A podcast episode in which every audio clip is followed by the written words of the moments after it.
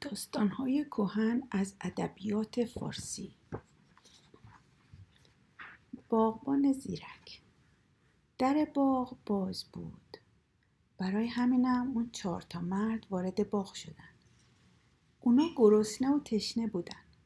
پس بدون توقف به جان میوه های باغ افتادن. حالا نخور کی بخور؟ خلاصه هر چی تونستن میوه خوردن. مقدار زیادی از میوه را هم تلف کردن شاخهای درختام شکستن.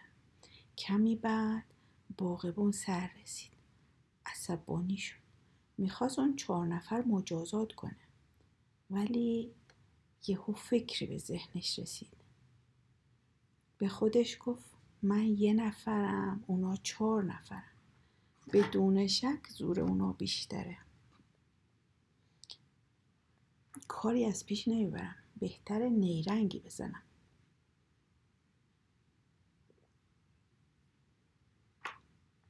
باغبون بعد از این فکر سراغ اون چهار نفر رفت و شروع کرد با یکی یکیشون صحبت کردن.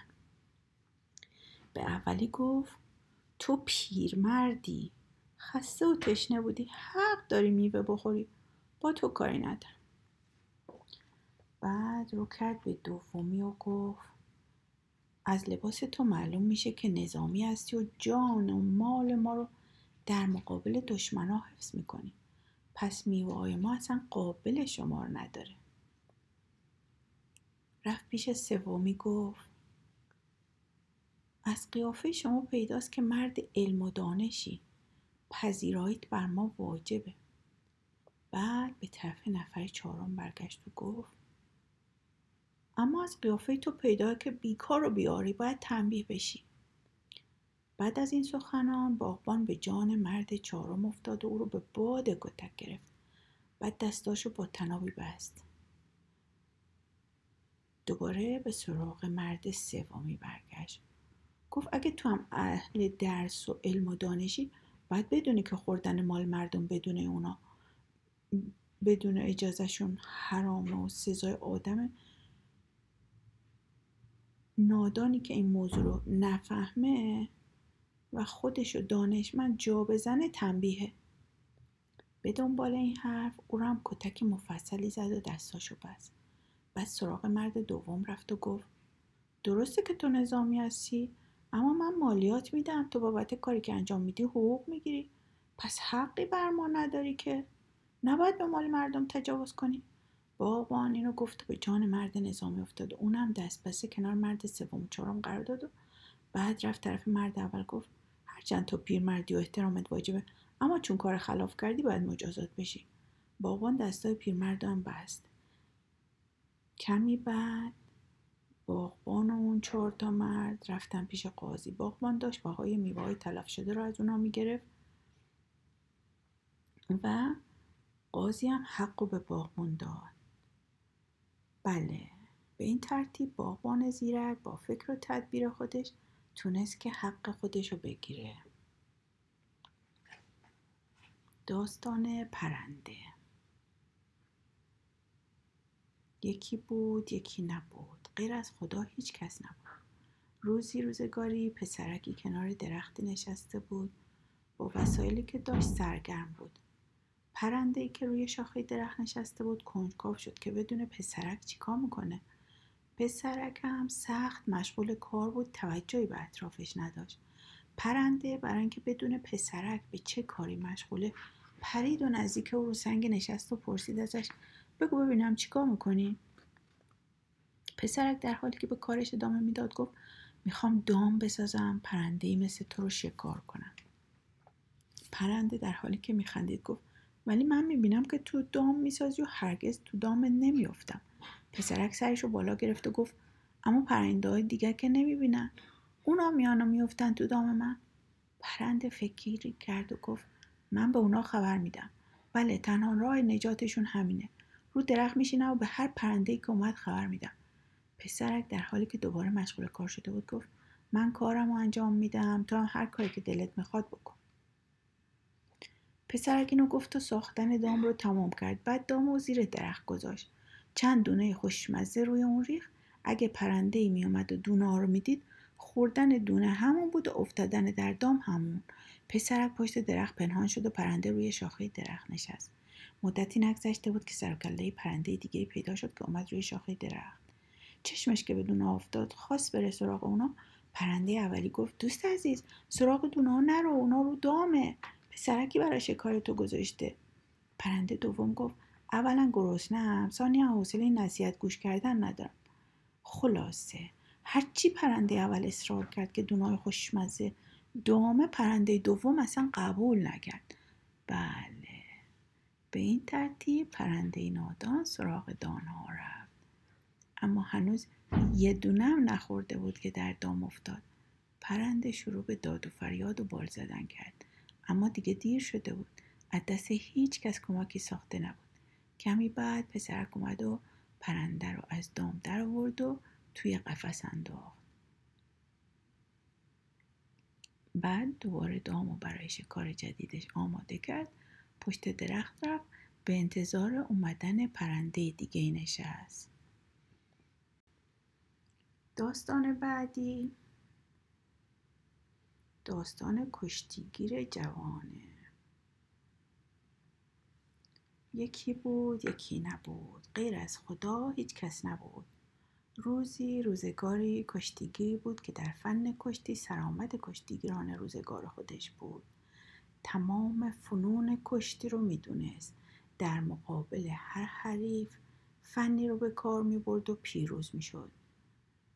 اون وقت پشت همه حریفان خودش رو به خاک رسونده بود. شهرت عجیبی پیدا کرده بود. این کشتیگیر شاگردی داشت که با علاقه زیاد فنون کشتی رو از او یاد می‌گرفت و می‌رفت تا مثل استادش در کشتی مهارت های لازم رو پیدا کنه. بالاخره روزی فرا رسید که استاد همه فنا رو به شاگرد خودش آموخته بود و شاگرد به نوبه خود به نبرد با حریفانش مشغول شد. شاگرد جوان با استفاده از فنایی که استادش به او آموخته بود و زور بازویی که داشت حریفا رو یکی پس از دیگری شکست داد. همین باعث شد غرور در او ایجاد بشه. تا جایی که ادعا کرد می‌تونه استادش هم شکست بده. استاد از اینکه می‌دید شاگردش رو غرور فرا گرفته سخت ناراحت شد. اما برای اینکه او را گوشمالی بده اعلام کرد حاضر با او کشتی بگیره. اون روز همه مردم شهر از کوچیک و بزرگ در میدان جمع شدن. اونا می‌خواستن ببینن سرانجام این نبرد به کجا می‌رسه. بالاخره مسابقه آغاز شد. استاد و شاگرد پنجه در پنجه هم انداختن. مبارزه را شروع کردن. البته زور جوان از استادش بیشتر بود و اگر استادش معطل می‌کرد جوان او رو به زمین می‌زد. جوان حمله کرد. استاد به هر سختی که بود حمله اونو دفع کرد. بعد ناگهان با به کار بردن فنی که برای جوان کاملا تازه عجیب و ناشناخته بود حمله را آغاز کرد. با یک حرکت سریع شاگرد و به آسمون برد و بر زمین کوفت.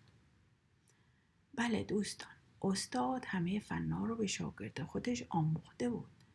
الا یک فن که اونو برای همچین روزی کنار گذاشته بود. تا اگر لازم بشه از اون استفاده کنه. اون روز همون روز مبادا بود. و استاد با همون یک فن شاگرد مغرورش رو شکست داده بود. مردم فریاد شادی سر دادند. استاد پیروز را بر شانه خود بلند کردند. بزرگان به استاد جایزه دادند. شاگرد نادان مورد سرزنش مردم قرار گرفت. داستان نادان سوم. یکی بود یکی نبود. غیر از خدا هیچ کس نبود. روزی روزگاری دو مرد نادان در راهی با هم می‌رفتند. برای اینکه دوری راه به نظرشون نیاد تصمیم گرفتند با هم حرف بزنن. تا مشغول حرف زدن باشن و راه براشون کوتاه بشه. مرد اول گفت آرزو دارم خداوند به من هزار تا گوسفند بده. اون وقت اونا رو به چرا ببرم از پشم و گوشت و شیرشون استفاده کنن. گوسفندا برام بره بیارن و هی زیادتر بشن. بعد نگاهی به مرد دوم انداخت ادامه داد آرزوی دیگرم اینه که چشم حسودم کور بشه. مرد دوم که از شنیدن حرف مرد اول ناراحت شده بود گفت آرزو دارم خدا به من هزار تا گرگ درنده بده. اون وقت گرگا رو به جون گوسفندای تو بندازم تا تموم اونا رو پاره پاره کنن و بخورن. بعد نگاهی به مرد اول انداخت ادامه داد آرزوی دیگرم اینه که چشم خسیس کور بشه. مرد اول که عصبانی شده بود گفت از خدا شرم نداری که این همه گرگو تو گله من میندازی؟ آخه تو دوست و همراه منی. این کار درستی نیست که گوسفندام از بین برن.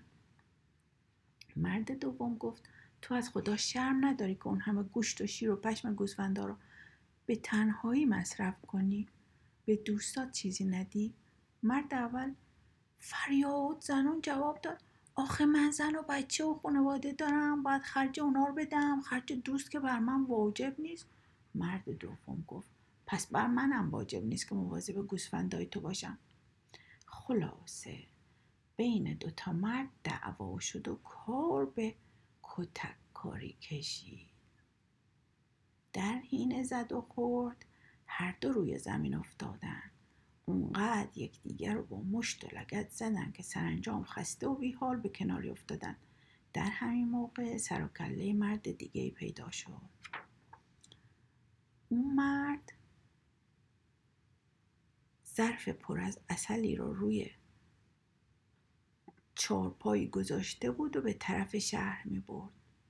دو تا مرد تصمیم گرفتن داستان خودشون رو برای مرد سوم تعریف کنند از او بخوان بین اونا داوری کنه.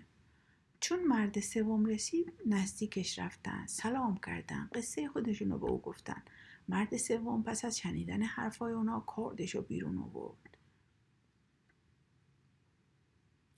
به ظرف اصلش زد. ظرف اصلو. از وسط شکاف داد. تمام اصل ها رو روی زمین ریخت. بعدش گفت خون من مثل این اصلا بر خاک ریخته باشه اگه شما دو نفر نادان نباشید. آن دو مرد از کار مرد سوم خندشون گرفت. اونا که متوجه کار بیهوده خود شده بودن داشتن به کار بیهوده تر اون نادان سومی میخندیدن. نادان سوم به خود اومد. از کاری که کرده بود پشیمان شد. اما دیگه کار از کار گذشته بود. کمی بعد هر سه نفر به طرف شهر می رفتن بچه های عزیزم قصه نادان سوم از کتاب لطائف و توائف در زمینه مسائل دینی حکایات و پندها و اندرس هاست این کتاب علاوه بر نکات تاریخی مجموعه جالبی اللطیفه های جالب و شنیدنی زمان خود رو شامل میشه. نویسنده کتاب مولانا فخرالدین علی صفی پسر حسین کاشفی واعظه که همون مثل پدرش از واعظان و بزرگان دین به شما می‌رفته. کتاب های دیگری مثل رشهات عین الحیات انیس العارفین محمود و عیاز و چند کتاب دیگم نوشته.